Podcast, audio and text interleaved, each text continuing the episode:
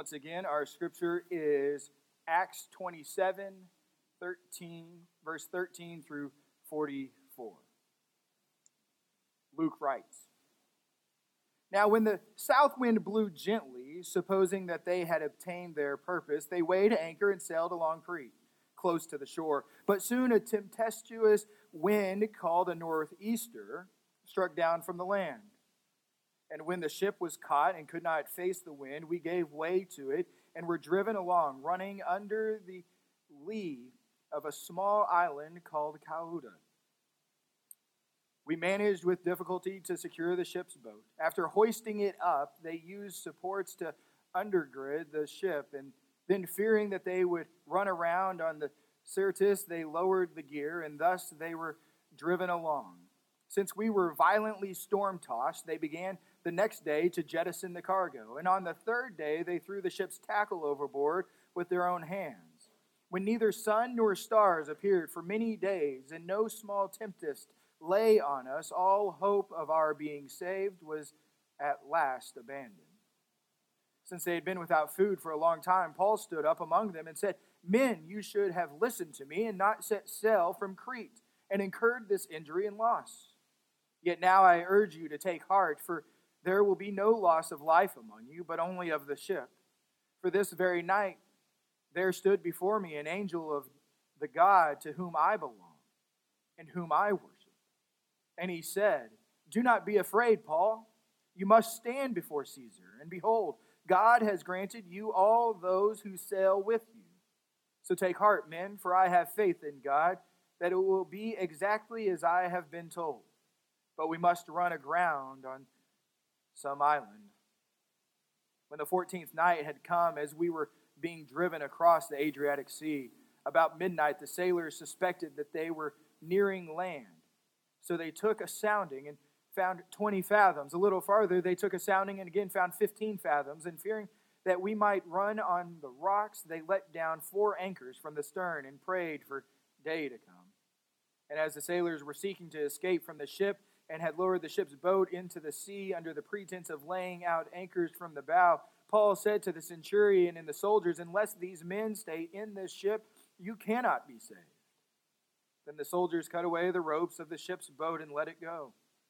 As day was about to dawn, Paul urged them all to take some food, saying, Today is the fourteenth day that you have continued in suspense and without food, having taken nothing. Therefore, I urge you to take some food, for it will give you strength. For not a hair is to perish from the head of any of you. And when he said these things, he took bread, and giving thanks to God in the presence of all, he broke it and began to eat. Then they all were encouraged and ate some food themselves. We were in 200 in all 276 persons in the ship. And when they had eaten enough, they lightened the ship, throwing out the weed into the sea. Now, when it was day, they did not recognize the land, but they noticed a bay with a beach, on which they planned, if possible, to run the ship ashore. So they cast off the anchors and left them in the sea, at the same time loosening the ropes that tied the rudders, then hoisting the foresail to the wind that made they made for the beach. But striking a reef, they ran the vessel aground. The bow struck and remained immovable, and the stern was being broken up by the surf. The soldiers' plan was to kill the prisoners lest any should swim away and escape. But the centurion, wishing to save Paul, kept them from carrying out their plan. He ordered those who could swim to jump overboard first and make for land, and the rest on planks or pieces of the ship. And so it was that all were brought safely to land. Here ends the reading of God's holy word.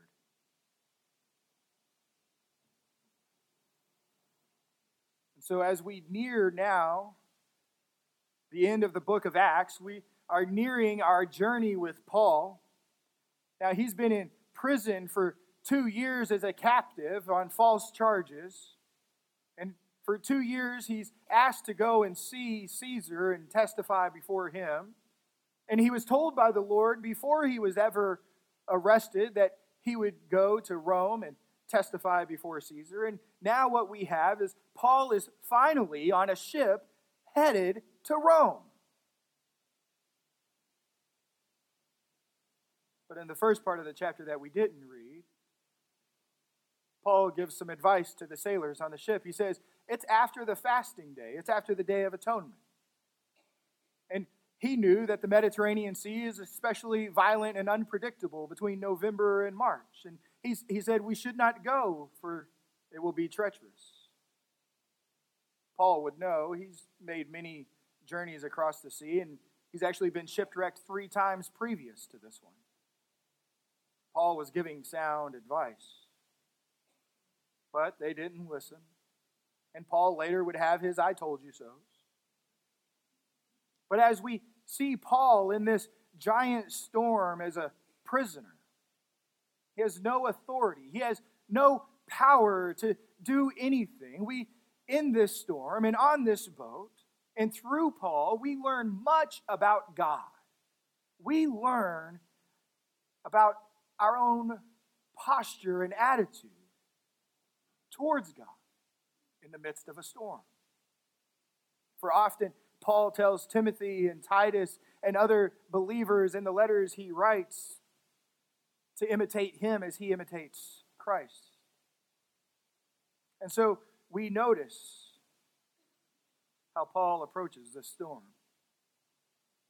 Now, some of you here gathered this morning have been through such treacherous storms at sea on a ship where the waves are crashing, the boat is rocking, there's no stars or sun for a few days. But not all of us have managed to be on a ship like that. But most of us have incurred such a storm in our lives where we feel day to day being tossed to and fro, unable to get any guidance from daylight or stars to navigate where to go next almost a feeling of losing and abandoning all hope. You see, Paul and those 276 persons were in the midst of this storm for 14 days on an old wooden ship, tossed to and fro. And in this scripture, the truth that jumps off the page into our lives is that God is sovereign. God is sovereign over the storms of our lives. Now, when I say sovereign, this understanding of sovereignty, meaning that God is all powerful, that it is His will, that He is in control. For we pray to God and we call him Almighty and we call him all powerful. For God is not at the mercy of some greater power. God is not at the mercy of our power, whims, and wishes. No, God is God, and we are not.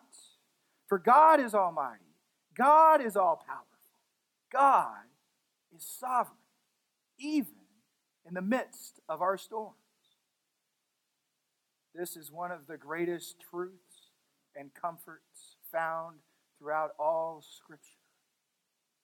Knowing, believing, understanding that when things are out of our control, our great God is always in control. Amen?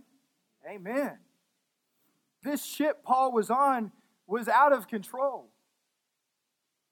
For 14 days, being dragged through the sea, they had no idea where they were going to land, but they knew they must run into an island somewhere.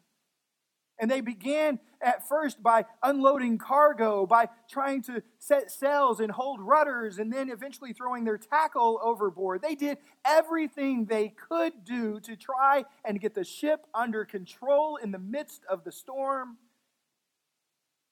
And yet they never were able to gain control.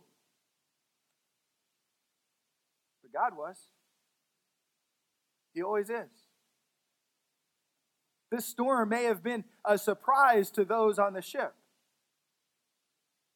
The storms in our lives may come as a surprise to us, suddenly upon us, turning us, tossing us But it did not catch God off guard. For God knows. God cares. This storm, the storms we face, they do not send God into a panic. The storm that Paul and these sailors were in the midst of, God didn't wasn't surprised and turned into a panic where he must have called a heavenly council of angels to figure out, okay, what are we going to do here? For God had it planned because he's in control.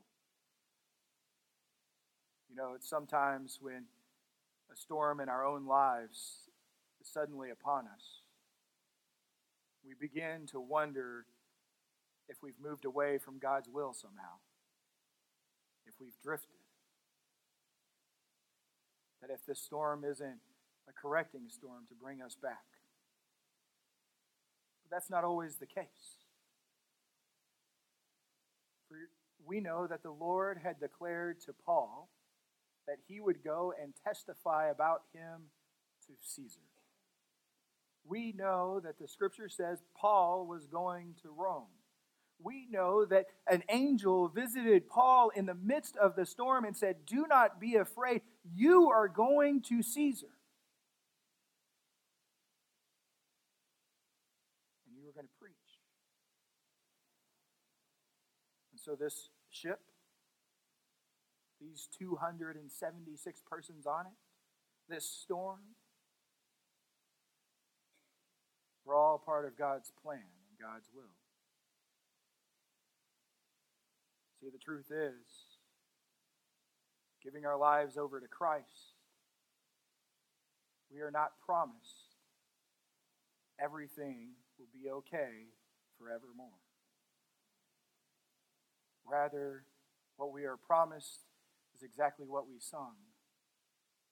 Great is thy faithfulness, O God our Father. that He is faithful to His promise to never leave us or forsake us, that nothing will ever separate us from His love.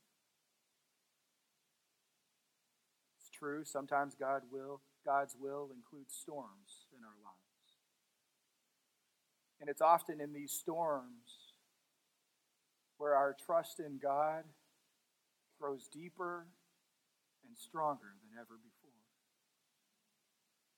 It's also sometimes in these storms that we come to realize that exactly what or who we've put our trust in that isn't God. Because we see how quickly it fails us. See, Paul writes to the Roman church in Romans 8 28 that God uses all things even the storms in our lives, for the good of those who love him, for those whom he calls according to his purpose. His contemporary, his brother in Christ, the Apostle Peter, in his first letter in chapter 5, verse 7, tells us that we are to cast all of our anxieties, our worries, our troubles upon him because he cares for us.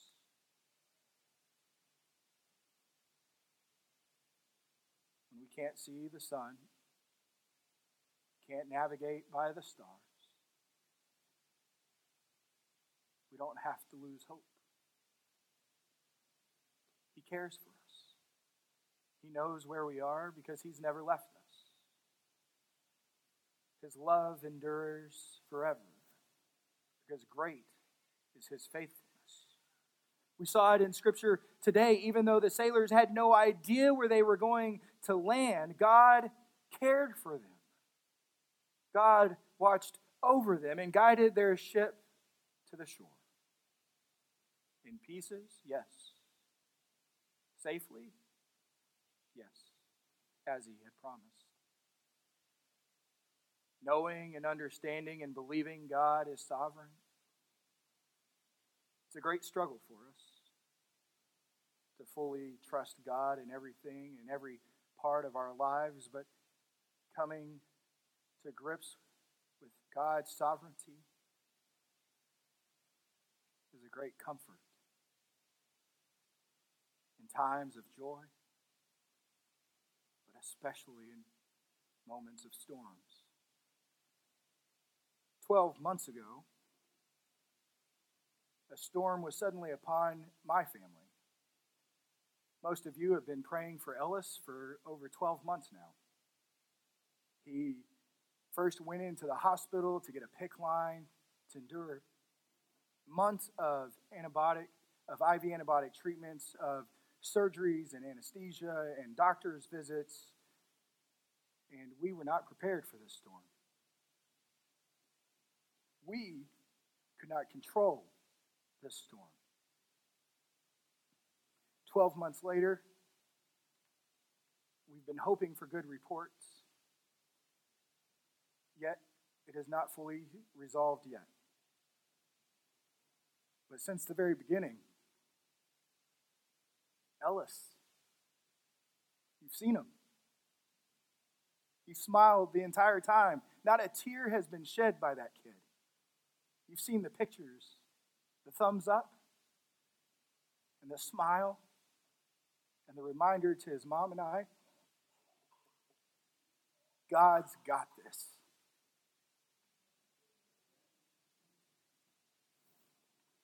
In the midst of the storm, Paul stands in front of 276 hungry people, worried, people who had lost all hope, and declares his faith in God. He says, I trust him and him alone. When just earlier, Luke tells us that everyone had abandoned hope. Paul encourages them to eat. And so he starts off doing exactly what our Lord did. He took the bread and he broke it. And he gave thanks. And all were encouraged. And they found their way to the shore. So when we read Paul on this ship, shipwrecked on this island, we see in God's word do not be afraid, but trust in God. That we can be thankful for all the good things that happen. And that there's no such thing as luck or chance or karma because God's in control. For the Bible tells us, and we know, that in all things, all things, not, Paul was careful with his words. He didn't say a few things, some things, most things, sometimes things. He said all things. Say it with me all things. No, no, no. All things. Yes, God is in control of all things, and He works for the good of those who love Him and for those whom he's called according to his purpose. And the faithful said, Amen. Amen.